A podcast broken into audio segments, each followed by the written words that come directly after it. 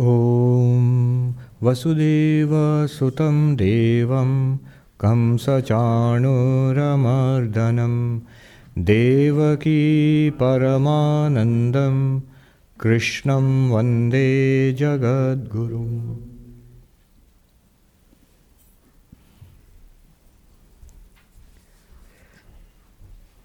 Have you heard of have you heard of ignorance studies? Today, I was uh, just coming out of a two day conference on unknowability at the new school. Akash there was sitting next to me. um, very interesting conference. And the last speaker in the last session today was a, a sociology professor from the University of Sussex. I did not know about it, that there is a full field called ignorance studies. They even have a handbook. I asked her in the Q&A session, are you aware that in India, in, uh, in Vedanta, for a period of nearly a thousand years, from say 800 AD, from Shankaracharya's time to about 1700, there was a, a intense discussion on ignorance, avidya. And she said, no, I don't know that. And uh, so ignorance. and and she was uh, very interested. I, I am. Uh, she wanted the information, and they are going to publish articles about the um, Vedantic concept of ignorance in their uh, Routledge pub- publishers, a very well-known academic publisher. They're going to um, bring out a handbook of ignorance. and so they will have articles about Vedanta. That's what she, she, she is in charge of the project. So she said she will include it in the next time. And she said, I know that there are areas where we are ignorant about it. So uh, we would like to know this. Very interesting uh, conference. There were um, mathematicians, world famous mathematicians, uh, physicists. John Barrow, a well known physicist, um, he gave the keynote address yesterday at the Tishman Auditorium in uh, the New School. I was just reading how so many physicists, mathematicians, are interested in consciousness studies. One of the latest articles which I read, Ed Witten, who is a physicist, theoretical physicist, string theorist in, at Princeton University, he is now popularly on the net compared to that if we have anybody today of the, of the stature of Newton and Einstein, it's Ed Witten. So he's like that. Somebody called him the smartest man on the planet today, living person today. So he was asked about consciousness, and this article uh, it quotes him. I just read it today. He says that I believe consciousness is going to remain a mystery. As we study the brain further, biologists and neuroscientists will learn more and more about the workings of the brain. But why those workings are associated with something like consciousness, that is going to remain a mystery. And then he goes on to say, I feel it is easier to understand the Big Bang than it is to understand consciousness. Another physicist, Andrei Linde, he's a Russian theoretical physicist, he asks this question Is it then possible that consciousness can exist without matter? We will, of course, I know you're all Vedanta students, you're all nodding, yes, yes, yes. Is it possible that consciousness can exist without matter? And then he goes on to say that I believe that the study of the universe and the study of consciousness are connected. And probably as science develops further, we, we will come to a point where we'll realize that we cannot understand the universe, we cannot understand one without the other. This, uh, consciousness and, and the universe. So these are extraordinary things for physicists to be saying, mathematicians to be saying. We are really living in extraordinary times. And when uh, unknowability is the theme of the conference,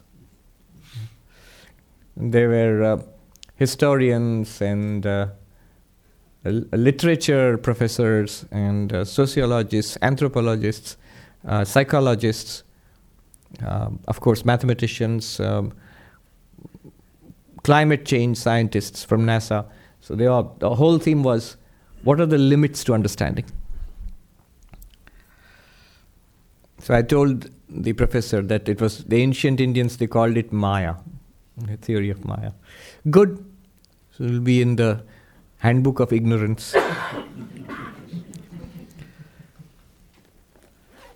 the second jac- chapter of the Bhagavad Gita, we were discuss- discussing the se- uh, section where Arjuna asked a question about the nature of the enlightened person.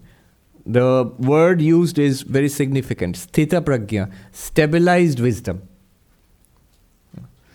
We often understand many things. We learn many things and understand many things, but we find it difficult to apply it in life. Stabilized wisdom is a person who can who can live the wisdom, who has understood something and then, then can live it. Erich Fromm, very well-known psychoanalyst, he said, insight divorced from practice remains ineffective. Insight, your understanding. Unless we try it out in life, it remains ineffective. So, Sthita Pragya is the person who's living what he or she has realized. Now, it is very difficult, Krishna points out, if our sensory system and our mind, at two levels, there are problems. One is at the sensory system, they're very powerful, very turbulent seeing, hearing, smelling, tasting, touching. Today, there was a professor, um, Stuart, Stuart Firestein he uh, was is a biologist, and his whole life he has been working on smell. How do we smell? And so at the end today, somebody asked him, "So are you close to it?" And he said, "We thought we were. We are now about to discard whatever we did. Now we are, we are going to change the whole thing." We suddenly realized, no, it's not that way. Anyway, so these are very powerful um, systems. Then there is something subtler than the senses, which is even more powerful. The subtler, the more powerful. What is subtler than the senses? The mind. Thoughts, feelings, emotions, ideas. So these two are obstacles. Uh, they have to be controlled and brought um, and, and made to serve our purpose, to, to help us on our path to enlightenment. Otherwise, they're going to be huge obstacles to enlightenment. And how so? We saw in the verses 62 and 63. Um, if you remember, dhyayato vishayan pungsa sangasteshu upajayate sangat sanjayate kama kamat krodho vijayate क्रोधात् भवति सम्मोह सम्मोहात् स्मृति विभ्रम स्मृति भ्रंशात् बुद्धिनाश बुद्धिनाशात् pranashyati. As I said last time, like Buddha talked about the eightfold path to liberation, this is the eightfold path to destruction. what are the eight steps to destruction? Don't they are not to be practiced. They are, they are, these are warnings. Constantly dwelling on sense objects, dhyayato vishayan. Dwelling means thinking about, about things of the world. What happens? Sangasteshu, a stickiness develops, a tendency to dwell on that, an attachment to sense objects develops, even without our knowing it. I am thinking about it. I can I can choose to think about it. I can choose not to think about it. If I say that, I'm deluding myself. The moment I try not to think about it, ah. You see. So, sangasteshu upajayate, an attachment, a stickiness comes to it eyes want to see certain things. The nose, yeah, wants to smell certain things. Touch, we like certain touch. Um, sound. Then what happens from the that attachment? Sangat sanjayate kamaha. That attachment develops into desire, a powerful psychic force. Let me have this. Let me enjoy that. Let that be mine. Let that it could be a person, could be a thing, could be an experience, could be an object, could be a place, a job, an honor, a status, anything. Let that be mine. And from that, if, if those desires are satisfied, then the result is greed, more, more.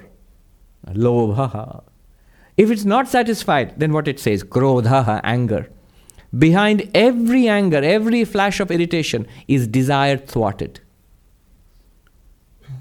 You say righteous indignation, maybe righteous indignation or whatever, but indignation is indignation. There's something that has been thwarted there, something that you wanted did not go your way. The result of anger is never, never good. Either greed, uh, the result of desire, the result of desire is never, never good. Either greed or anger. Both of them, same thing. Anger and desire are two sides of the same thing. They're connected.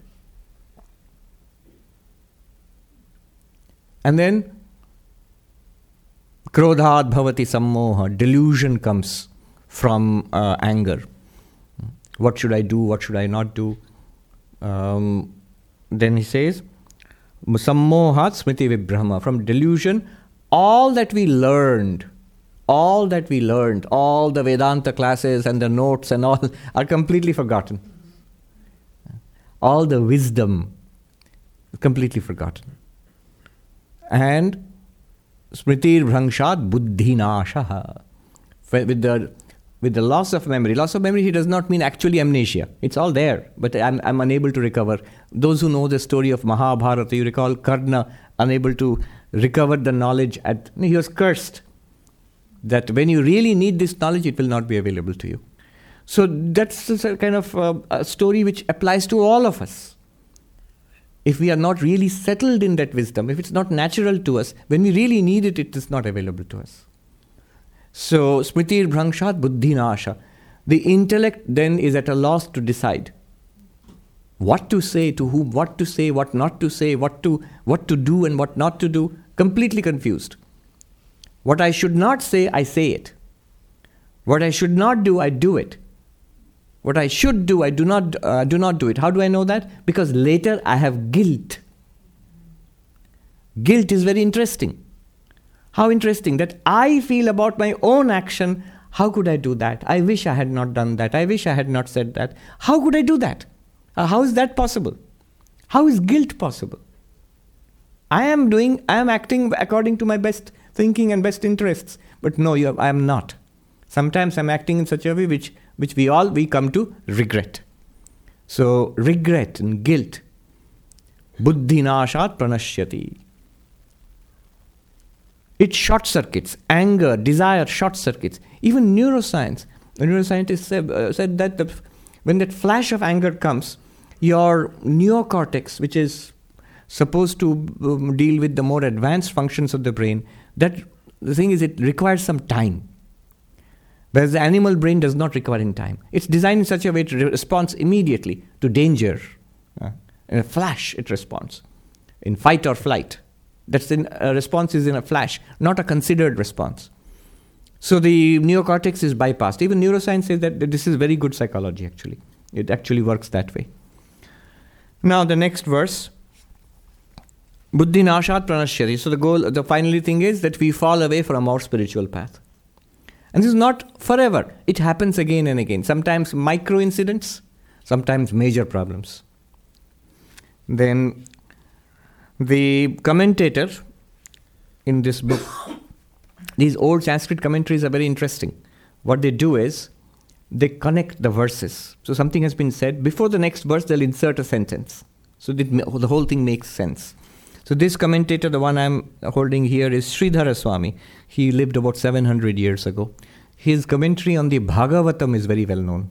He's a master commentator on the Bhagavatam. This is, this is called Sridhari uh, Shubodhini, Subodhini.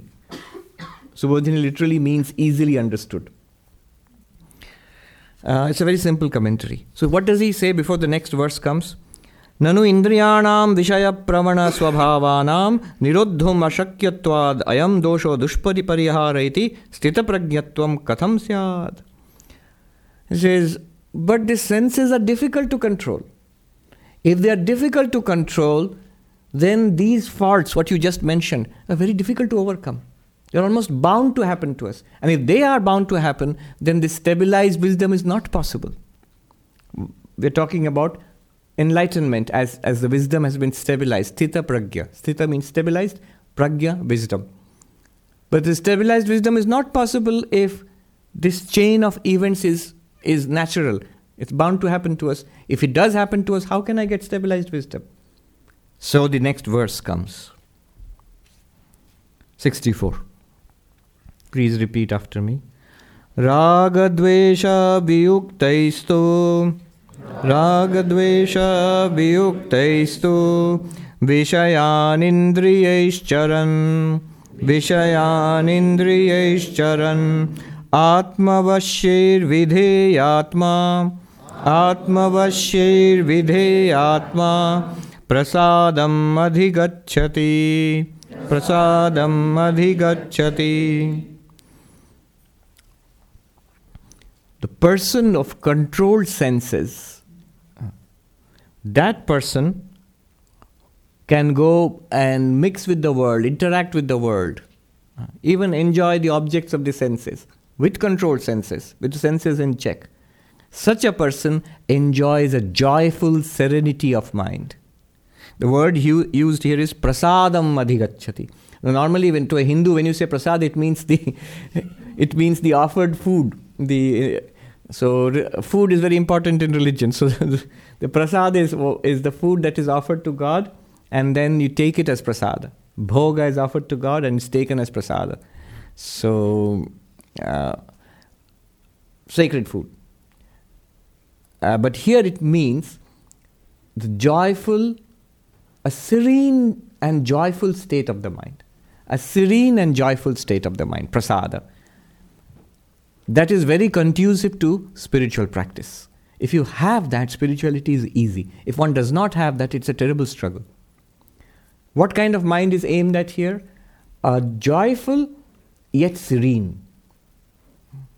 And not just once, generally. It becomes a tendency, it becomes a, habit to remain in that, that state. How do you get that? It says, move around the world, interact with the world, do what you have to do, but with senses in check, under your control. So, one, um, I, I remember, it's like uh, somebody was teaching me to drive in, in uh, LA, in California. And so, one of the things I remember they said was, that don't get too close to the car. The, the difference between you and the car ahead, uh, there's a certain di- distance you have to maintain, and that depends upon your speed. So if you're moving slowly, the distance is less, but if you're moving fast, the distance is much more. So that you should be able to stop.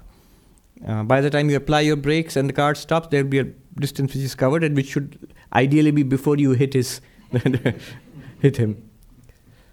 Yeah. They're very funny, the instructors.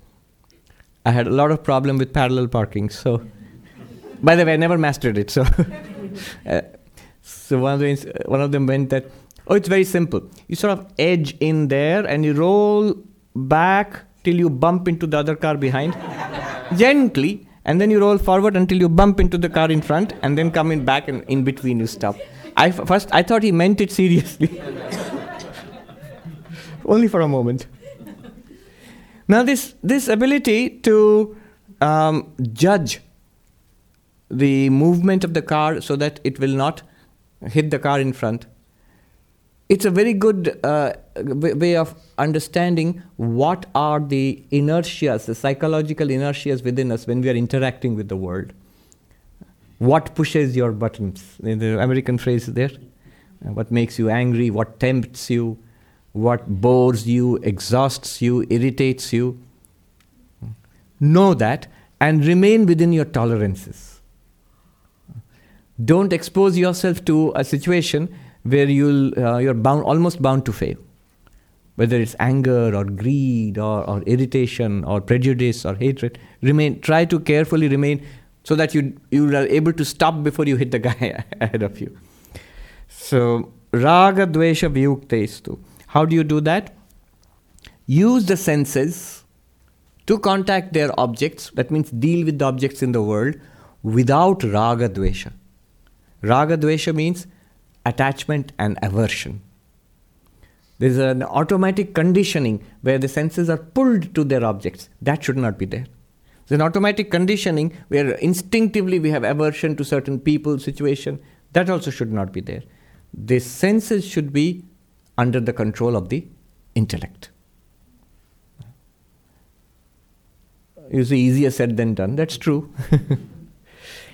with this kind of a mind and sensory system, if one interacts with the world, you do your job, talk with people, whatever relationships, whatever is going on, your mind will remain serene and peaceful. peaceful, serene, and joyful, happy. Arjuna had asked four questions, if you remember. What is the nature of the enlightened person in samadhi, in meditation? Number one. And three questions regarding the nature of the enlightened person while interacting with the world. How does he w- talk? How does he sit? How does he move around? Kim prabhasheta, kim asita, vrajeta kim. This is the answer to the fourth question. How does this enlightened person move around? The enlightened move around means not physically move around in that sense. It means how does this person interact with the world? We are acting, we, are, we deal with people, we, we work, um, whatever we are doing in the world. How is that person different from us? Often, people are en- engaged with the world impelled by their senses, trying to go about fulfilling the, the demands of the senses or the mind. Whereas this person is not like that. Such a person, he says, prasadam madhigacchati, comes to a joyful serenity in God. Joyful serenity in God. So, worth thinking about. This prasada, this joyful serenity in God. You see, the question is this those who have read Sri Ramakrishna's teachings, again and again he says the one thing necessary is a divine restlessness just the opposite of serenity and relaxation. He says divine restlessness, vyakulata in Sanskrit, in Bengali also, vyakulata. He says, if you have that, a divine restlessness, I must realize God. I must get enlightenment. I really, really want it. Spiritual motivation.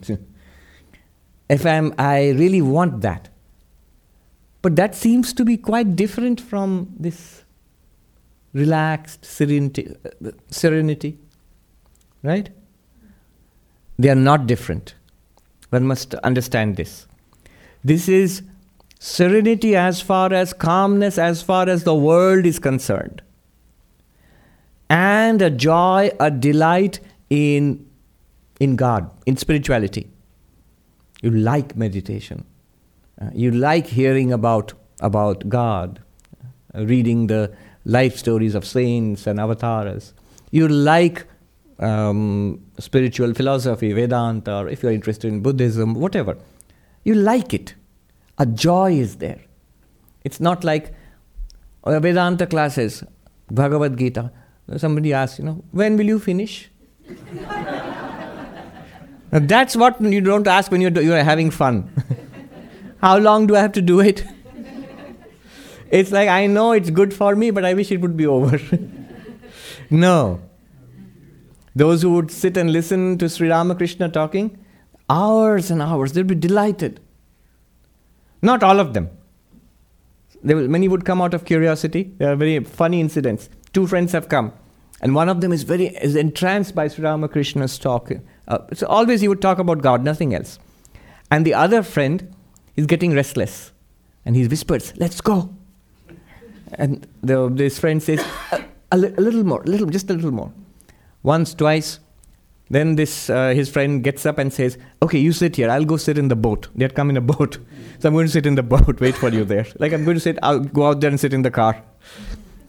What happens? This person likes it, likes talk about spirituality, philosophy, uh, joyful. You find joy in it. So joy in divine things and serenity as far as the world is concerned. That is prasada. That is fully compatible with vyakulata. Vyakulata means a divine restlessness. Sri Ramakrishna would say, you know, when, the, when, the, when he would see the sunset, he would weep profusely and say, One more day has gone, O mother. God to him was mother. One more day has gone, O mother, when will I see thee? I have not seen.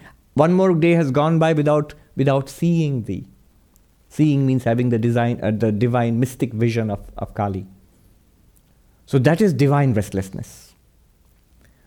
This will continuously, consistently uplift our minds, purify our hearts. The more this divine restlessness is there, more purification.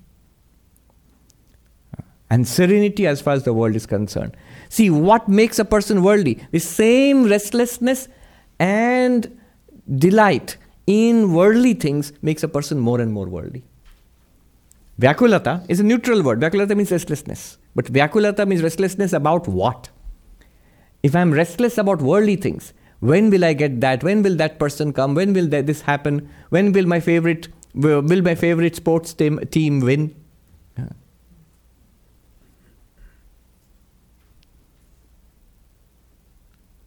Today, uh, in that un- seminar on unknowability, one interesting thing that they, they had a survey of several thousand people, and they asked the people, "Would you like to know the, if it was possible, would you like to know the exact date and place of your death?"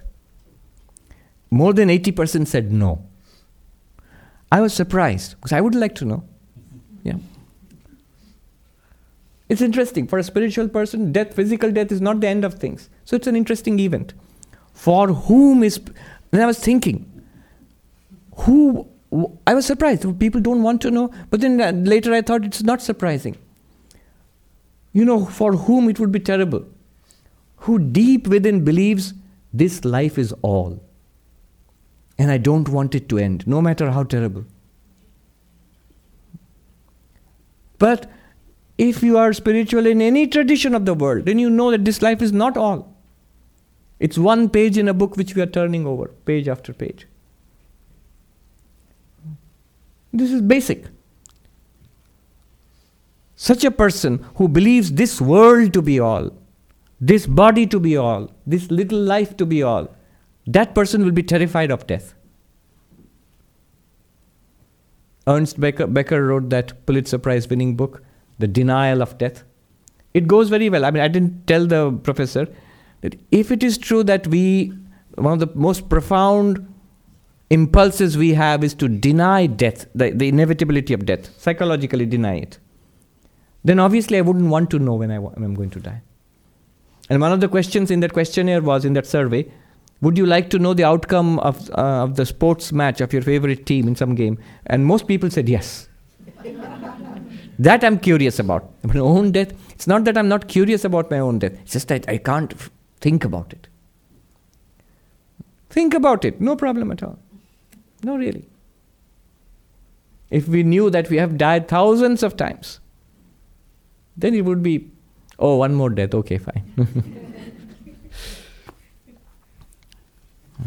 So, what we are upset about and what we find joy in, that decides whether we will be uplifted, become more sublime, or more worldly.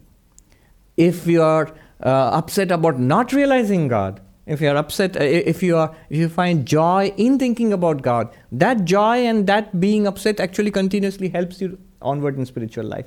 But if my mind is upset about worldly things, so the practice here, the principle here is try to maintain serenity about worldly events. When um, things go your way, do not be overjoyed. Nice things happen, say, okay, nice. I note it's nice. You're allowed to give a little smile. Good.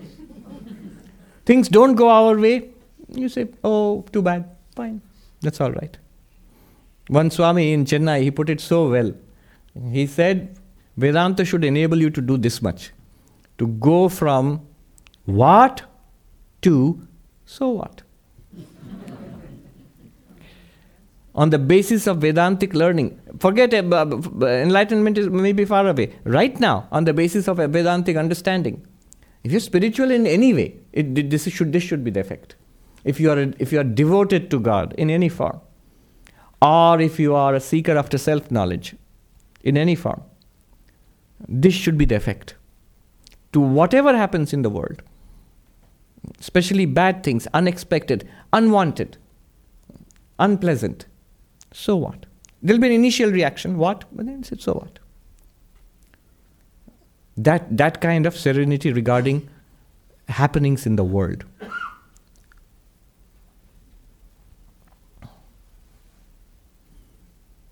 Those who get very happy about nice things are going to get very unhappy about unpleasant things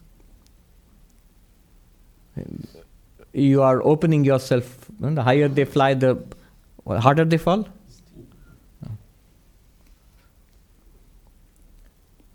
Our Swami Atmarupanji was telling us see, in this country, uh, we are always expected to be excited. Yeah, aren't you excited for anything? And if you don't have a huge smiley, there's something wrong with you, terribly wrong with you. Prozac. Aren't you excited? Why should you be excited? So he gives this funny example. He says, A new cereal has come out, and the advertisement shows that a cereal has come out. Wow, this is great, this is fantastic, wow. And no, no. Nothing is what, no food is worth saying that for. If you react like that to a new cereal, there's something deeply wrong with you.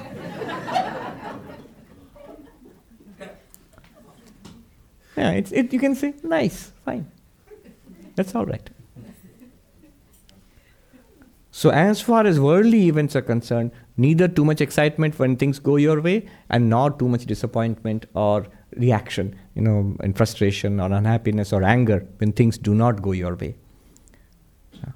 If the mind stays with God or in your particular preferred spiritual um, mode, be happy there.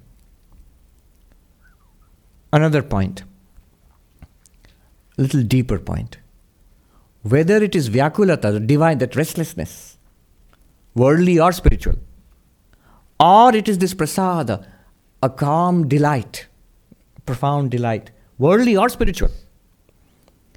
In that state of the mind, is, the Sanskrit word is dravita, which means melts. The inner being, the subtle being within our, our inner psyche, as if it were it not physically melts, but it melts means becomes soft, impressionable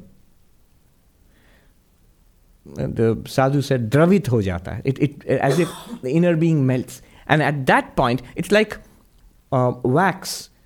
You know, want to, when you want to put an impression on it, they used to, in the old days, they used to put a stamp on it. They would melt it first and then put the stamp on it. And that it would retain the stamp. So when this inner being is melted by calm, peaceful happiness or by a restlessness, by delight or by restlessness, at that time, whatever you're entertaining, with that object of delight or restlessness, that will be imprinted deeply upon the mind. Therefore, the delight or that restlessness should not be wasted on the world. If you do it with anything with the world, a person, a relationship, even things which are nice, many people, children, are the cause of this. Both delight and more, more than that, restlessness. it's not a divine restlessness. It's a, and the more you do that, the more strongly those impressions are, are driven into the mind. That should be done for God. If you're going to be unhappy, be unhappy that you have not realized God yet. If you're going to take delight, be delighted in the thought of God, whichever way delights you.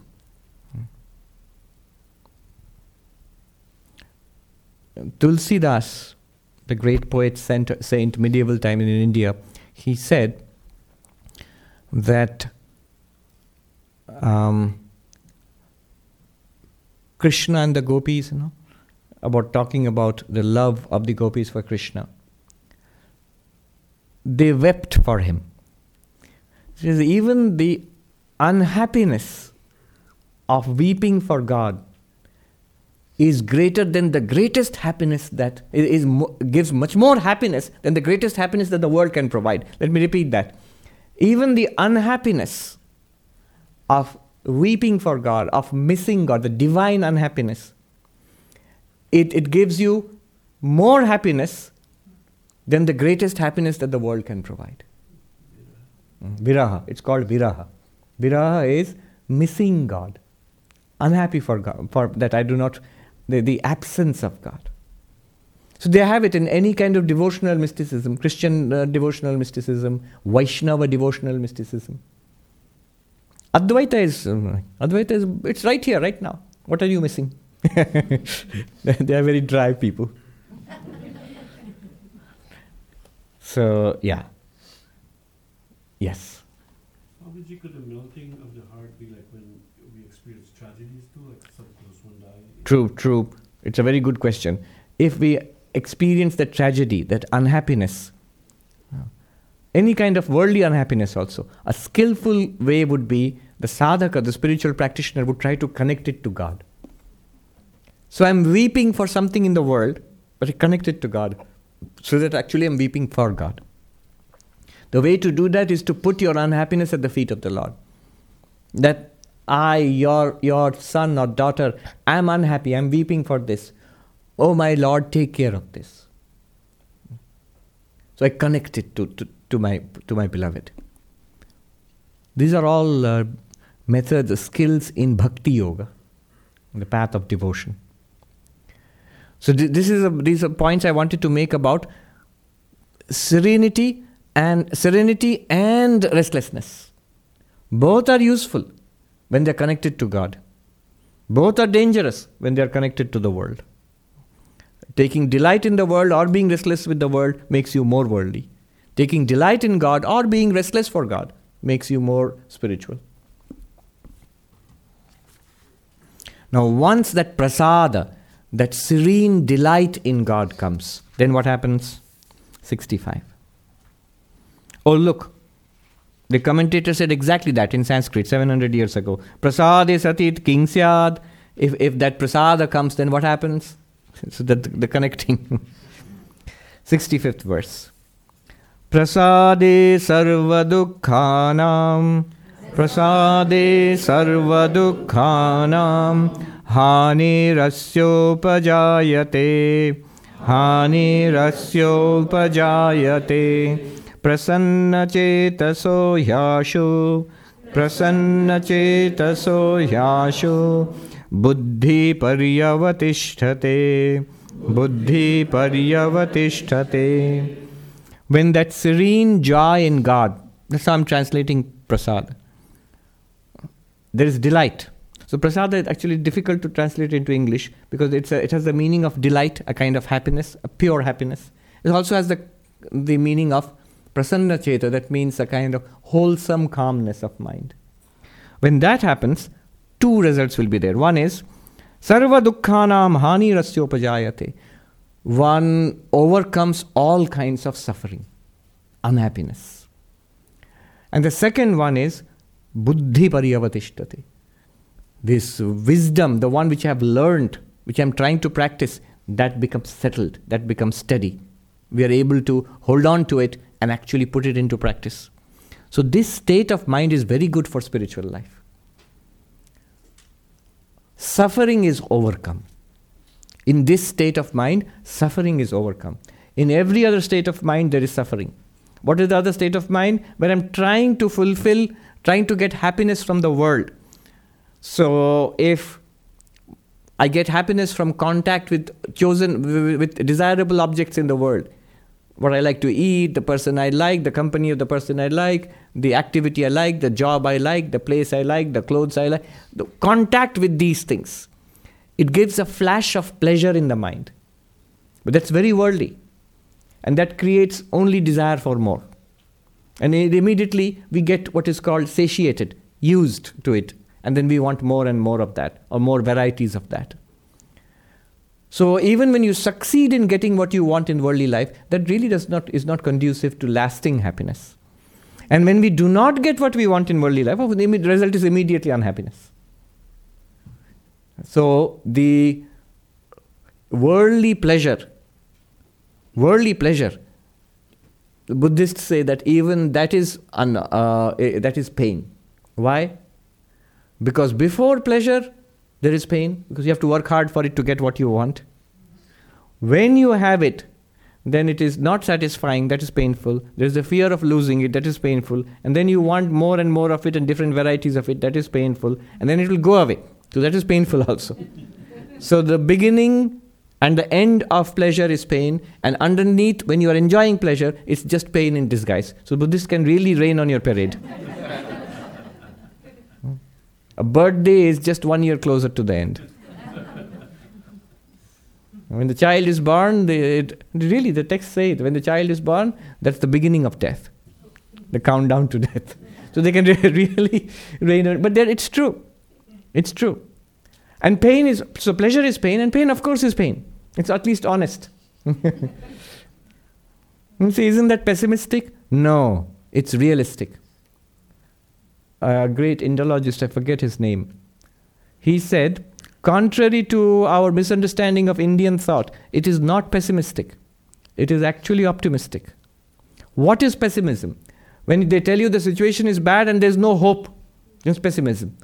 But all systems of Indian thought, except the materialist Charvaka, but all systems, whether Hindu or Jain or Buddhist, they all of them, they are the whole point is that there is a solution to it. Call it nirvana, moksha, um, kaivalya, whatever the ancient, many ancient names are there for that. There is a possibility of transcending suffering. That is not pessimism. That's actually a, a very deep optimism. What is pessimism is the modern attitude. What is the modern attitude? We know things are bad, but this is all that there is, so do the best you can. That is optimism. That is pessimism. things are bad, they're going to get worse, and then you'll die. But this is what do the best you can as long as you live. This is pessimism. This is pessimism.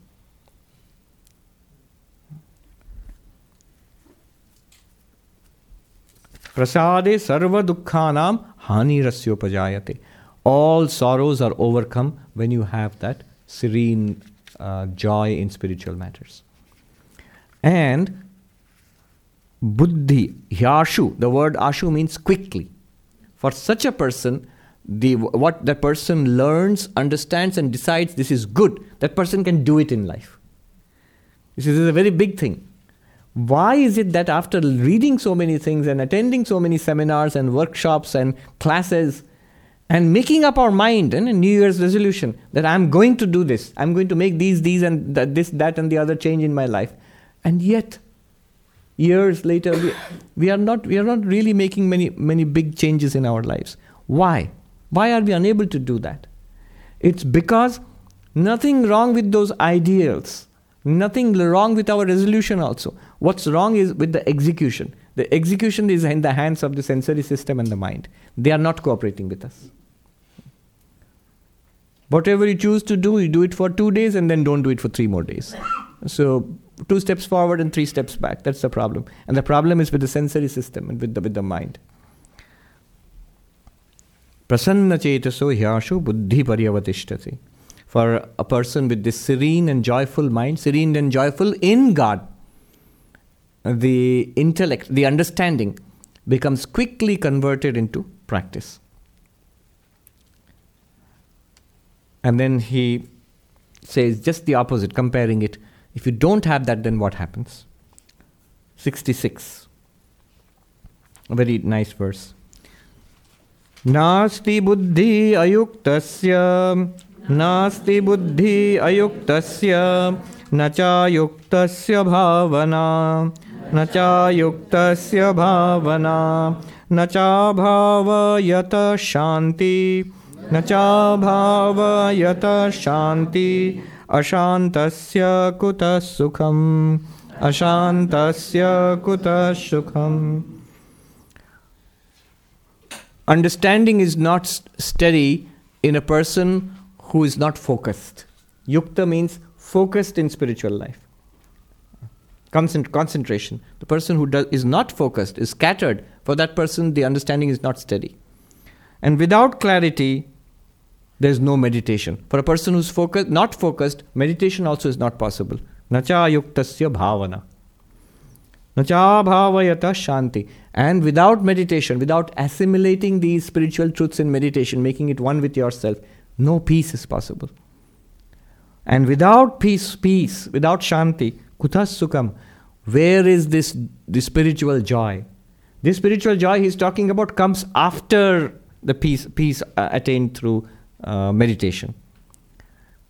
Um, interesting analysis Sukha, Shanti, Ananda. I mentioned it a couple of days ago. Sukha means pleasure. The Sanskrit word sukha, sukha normally means pleasure. Not here though. Here it means something else.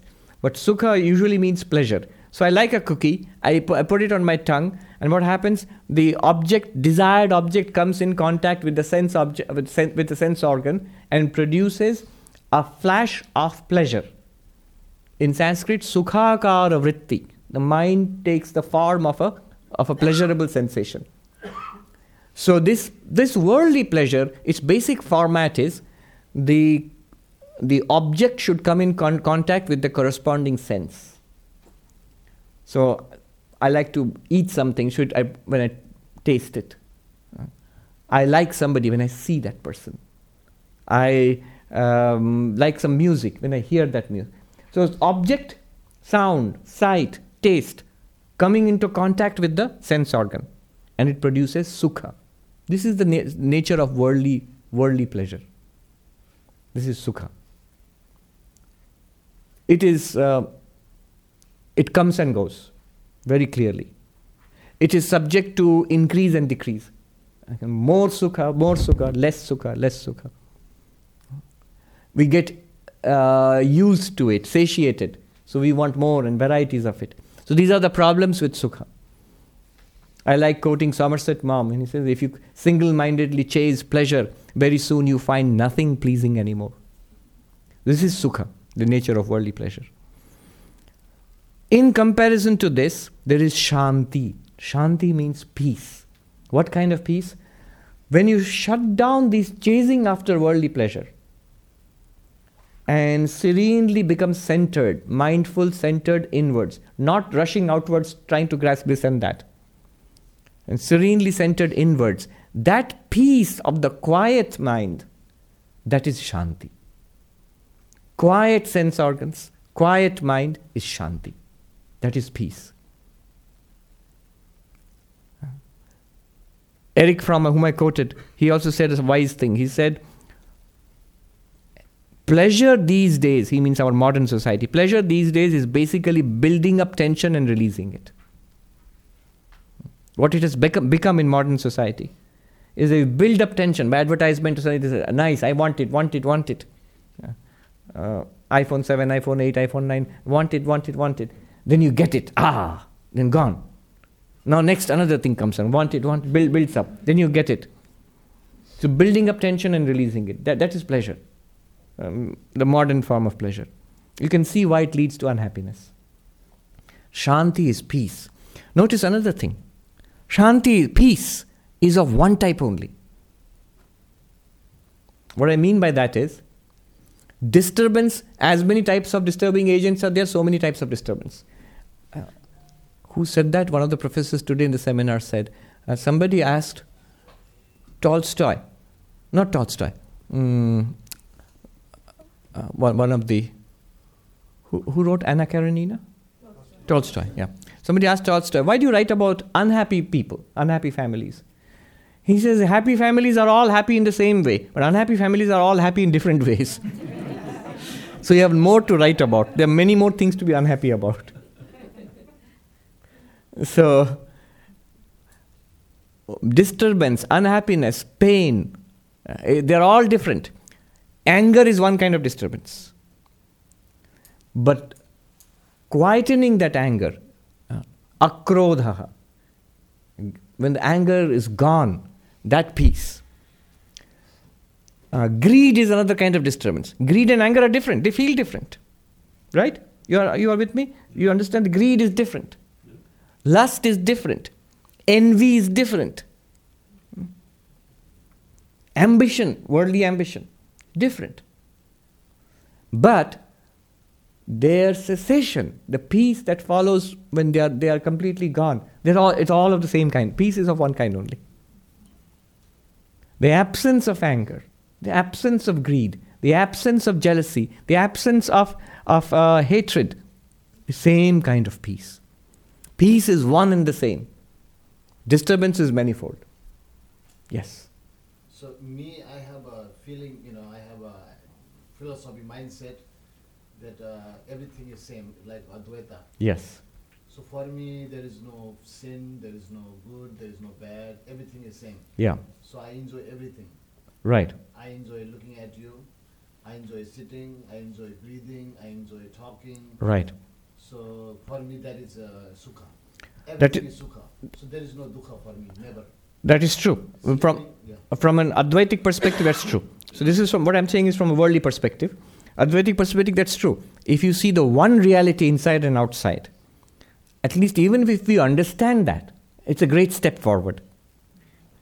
That there is oneness inside and outside. But So, my I- wife is not happy with that. Yeah, because I think good is good and bad is bad, you know. Bad is also good. Bad is also my children. true. I love bad too. It's equal. Now, now uh, here is one thing to understand. Good and bad in personal life. Why, if you ask, why do we do bad things personally? It's because, um, so tell a lie. Why? Either because I'm tempted, it will get me something I really want, or I'm scared of losing something, I'm terrified, and therefore I tell a lie. I don't tell a lie out of the spiritual joy of my heart. No. I tell a lie under, under stress, under duress. Nobody goes around robbing and murdering people as spiritual practice. Notice one thing. So, this is the interesting thing. Therefore, now why would I want something or why would I be scared of something? It's because I'm not settled in that Advaitic vision. A person who has who's settled in that Advaitic serenity, the non dual serenity, what would that person want? Nothing. Is, is basically deep within, is fulfilled. The person may go around doing his job and duty in the world. That's what Krishna told Arjuna to do. But deep within, for one's personal satisfaction, I am happy. And so, with this life, with this body and mind, I do things for others. It's not I don't need anything. I'm fulfilled. Being fulfilled myself, I give. So I would not want anything. So, not wanting anything, not being afraid also. If I am that reality beyond body and mind, at the worst, what could happen? This body will die. And which it will die anyway one day. So I'm not afraid of death. Being not afraid and not depending on the world to fulfill, fulfill me, I am neither scared nor tempted. Therefore, this is an important point. A person well settled in this settled wisdom will not do bad things. Will not do bad things. Uh, I- one, I'll get, uh, hold on to that. Um, Sri Ramakrishna gives an example. One person who used to teach Advaita, a monk, was a corrupt person. And he came to that, uh, the temple, and Sri Ramakrishna, they saw that he was having an illicit affair. And then Sri Ramakrishna went and said, Hey, you teach everything high things about Vedanta, but why are you doing that? And then uh, this monk, he said, Why? The whole world is false, it's an appearance. Why are you only catching my falsity? then Sri Ramakrishna, this is very important, he said, he, he was at first flabbergasted with this kind of argument. And then he said, I spit upon such Vedantic knowledge. This is what is happening is, notice what I said earlier, a person who is settled in, in, in uh, non dual knowledge would not be tempted by such things. Why would this person be tempted to do something uh, secret and illicit? Why? If you're really deep inside fulfilled, why would you go out looking for fulfillment, etc., and, and especially uh, jumping over the fences of, of, of, uh, of moral and decent behavior? So, would not do that. What is this person doing? He's not only doing that, also now is justifying his behavior using Vedanta philosophy. So, Sri Ramakrishna said, I spit upon such Vedanta. So, remember one thing a person who is settled in uh, a spiritual in, in the, the vision of oneness or even convinced or even practicing that that person will not do anything bad and that person will always try to do good and whatever is the duty of that person in that particular uh, station of life if you are a father you'll take care of your children. If you are a, an employee in a company you will do what is expected of you. I mean whatever is uh, moral and right. So then the person next to you should not be should not have a complaint. If a person when do we have a complaint against a person who is practicing this kind of philosophy? It's it's only when we find there's an incongruence between very high philosophical talk and personal life then we become upset Because he has fear. Because he loved me too much, attachment. Uh-huh. It's fear. Then I change, you know. No, no, I y- don't did anything. and absolutely not there's no, no need to be uh, afraid the more spiritually centered you are the more lovable you are the more dependable you are whom would you want on your side suppose you're in court one day see a person who is fanatically committed to the truth come what may maybe quite irritating But if you, one day you are in court and that person has to uh, give uh, testimony on your behalf, you would want such a person on your side. So it's always good to uh, to one is very lucky to have a, a, a person who's spiritual. But of course, one should be careful. Don't have a like a flag waving kind of spirituality. I am more spiritual than you. no, a truly spiritual person feels one with everybody. It does not feel superior to. Actually, genuinely will not feel superior to anybody because the, that one reality which you see is present everywhere. It's there within you and equally within him and her and your wife and me. So it's, it's one everywhere. Now, if the children are doing something bad, you need to scold them. Of course, you'll scold them. Advaita Vedanta is not against moral life, it in fact provides the foundation to morality. Why do we need morality? Truth is a better expression of that Brahman, that one reality, than falsehood. Peace is a better expression than anger. Calmness, better expression than irritation. Right? Yeah. A spiritual person is much more dependable. Genuinely spiritual person. yeah, much more dependable. Is those who are, say, we'll come to it, lack of focus is those whose minds are strongly enmeshed in worldliness. You can never depend on such people. In the worst of circumstances, they'll leave, and they'll um, abandon you because they are guided by forces beyond their control. This, do you still remember your question? Uh, Yeah. I thought the question was slightly hypothetical because once you get to the Advaita state, why would you distinguish between I and her? Is there really a distinction because you're already identifying everything to be you? True, but at the Vyavaharika level, you Vyavaharika level, you see yourself and you see the other person also. Now, the other person has, you're feeling that other person has a concern ab- uh, about me. Uh-huh. So, you know, deep within, you are one with everybody. But does that, does that worry the other person? It shouldn't. Does it worry me or does it worry Now, does he, uh, he was saying it worries the other person. Right. Uh, So, th- what, what about that? It should not, I'm saying that it should not worry the other person. Very uh, one, if you have spiritual people in your family, you're very happy with that. One lady asked Swami Ashokanand in the Bay Area, 1950s, that I'm losing interest in many things that other married women of my age they do, parties and stuff like that. And Ashokanandji was very stern. He said, uh, when you start coming to on this path, people will think that oh, mum is no fun anymore. She's become boring. Uh, the friends they start moving away from you. Good riddance, I say. but after some time, that will change into indifference towards you, and after some time, it will change into uh, a liking towards you, a dependence, liking, reliance. Uh, that will happen. But try to keep the spirituality under cover. Nobody likes uh, sanctimoniousness. we'll do this verse next time then. Focus is, a f- uh, is something. All right, let me talk about it a little bit. We'll do it now. So, focus is very important. The difference between an ordinary person and a great person lies in the degree of concentration. Swami Vivekananda himself, he said. Remember, this is these are the practices towards enlightenment or stabilization of enlightenment. So one of the, the things necessary for this practice is focus.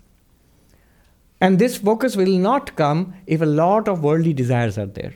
One day that person desires success, another day he desires appreciation, another place he desires um, you know, nice food, music, something like that.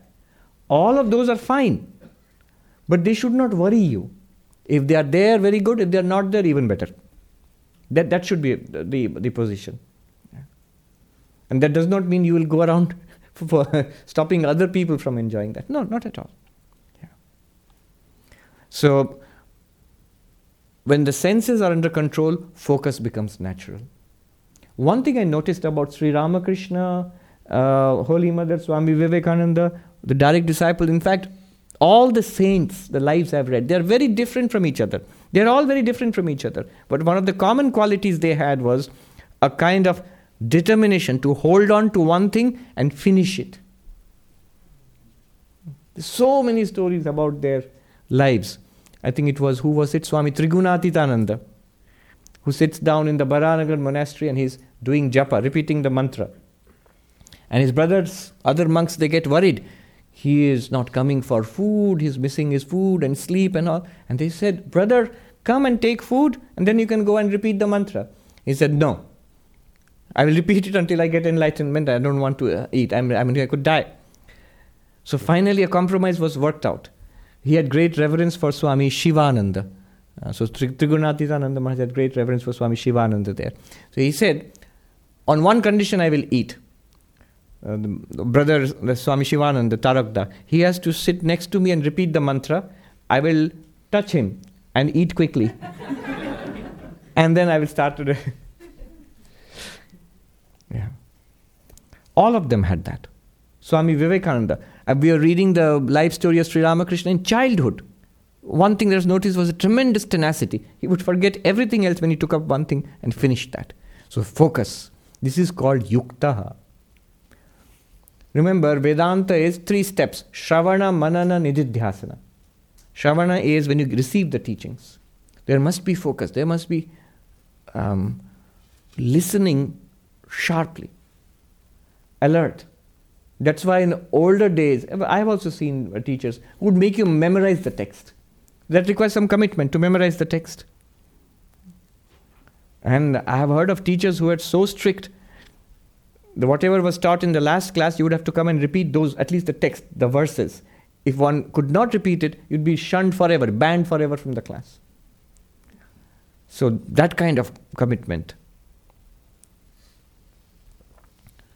That is the first stage, Shravana, to receive the teaching. Once the teaching is received, if that kind of commitment is not there, that manana, the next stage, that the thinking over it, clarifying, that will not come. Clarity will not be there. And without that clarity, uh, bhavana, bhavana here means meditation. Without that clarity, Vedantic meditation, nididhyasana is not possible. Is not possible. And without that meditation, he says, peace will not come. And without peace, that sukha, he mentions here sukha, that sukha is not, not uh, worldly happiness. It's not even the prasada which was mentioned earlier, earlier, a serene joyfulness, not even that. It is the bliss of God realization. Here the commentator says, Sukha here is not that worldly happiness. Mokshanandaha, the bliss of moksha, Brahmananda, the bliss of God realization, enlightenment. So that's the final sukha. That does not come unless the mind is completely at peace. And the mind is not completely at, at peace unless you have meditated upon uh, the teachings. And you cannot meditate upon the teachings unless there is clarity. There is no clarity unless there is focus. So focus, clarity, meditation, then only peace and liberation. Focus at Shravana level, clarity at Manana level, and uh, meditation, that is um, Nididhyasana level. One final. Did somebody have a, have a question? there is a very silly joke, but I must tell you because I just remembered this. So it's actually a pun on words. Those who are Indians, you speak Bengali or Hindi, you will understand it immediately. Otherwise, it's it'll be a very not very funny translation. But anyway, I'll try. So this verse, Nasti buddhi ayuktasya nachayuktasya bhavana. So, cha ayukta. Ayukta means the one who is not focused. So, that person, meditation is also impossible. Neither clarity is possible nor meditation is possible. But the actual Sanskrit words, if you see, yuktasya, na cha yuktasya bhavana. So, one Swami, um, he used to love tea, which in Bengali and Hindi is cha, this, this word. And somebody criticized him. Why are you are addicted to tea? What kind of a monk are you? So don't you know the Gita says, Nacha yuktasya bhavana? there is no meditation possible without a cup of tea.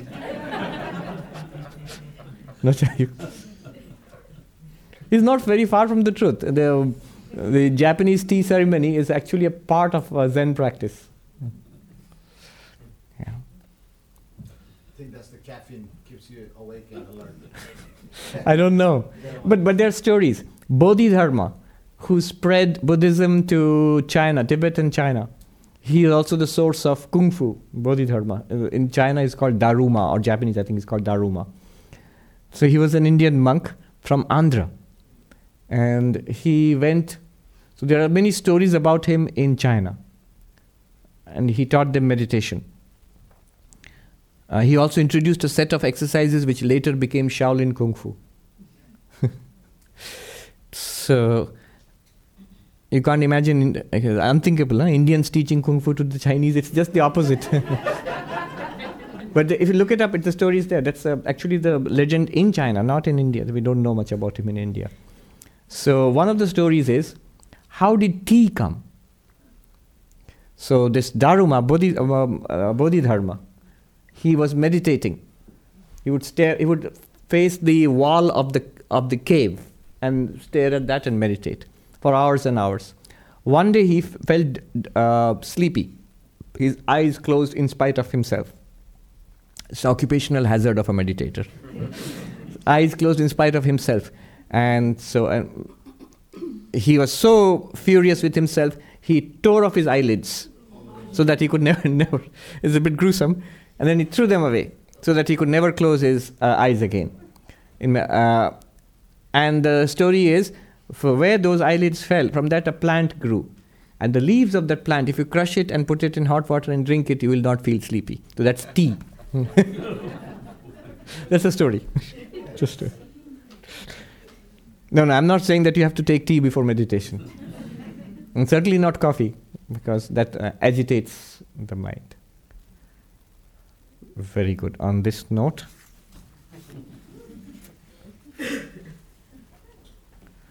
Om Shanti Shanti Shanti Hari Om Tat श्रीरामकृष्णार्पणमस्तु